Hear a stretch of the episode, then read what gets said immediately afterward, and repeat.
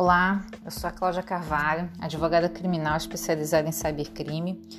E hoje, dentro do mês da cibersegurança, hoje eu quero falar também sobre outro assunto muito importante, que é a pedofilia pela internet. Atualmente, com a suspensão das aulas e o home office dos pais, as crianças têm ficado muito tempo dentro de casa. E essas crianças e adolescentes também acabam passando muito tempo usando seus computadores, pela necessidade do distanciamento social que ainda existe pelo Covid-19. Então, essas crianças ficam muitas vezes agora longe da vista dos pais, que estão ocupados justamente cumprindo seu expediente, ainda que de home office, e não podem ficar é, o tempo inteiro dando uma assistência para o filho e até vendo o, qual a atividade dele na internet. Isso traz grandes riscos, por quê? Principalmente para crianças que vão passar um, grande tempo na internet, elas podem ser alvo justamente de pedófilos. Os pedófilos normalmente eles aparecem nas redes sociais com perfis de crianças e adolescentes para ocultar a verdadeira idade, o sexo.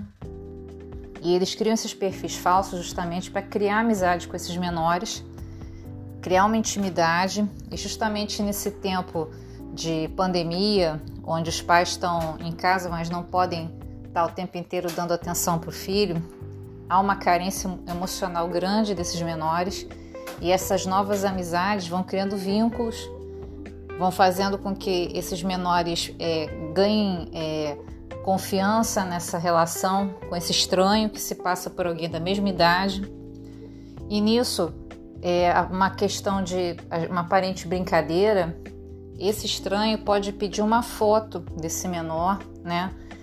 E também pode pedir para ele abrir a câmera e dar um print de foto de, justamente também desse menor. Ou então, achando que é apenas uma brincadeira, pedir para esse menor mostrar alguma parte do corpo dele também e filmar ou bater foto.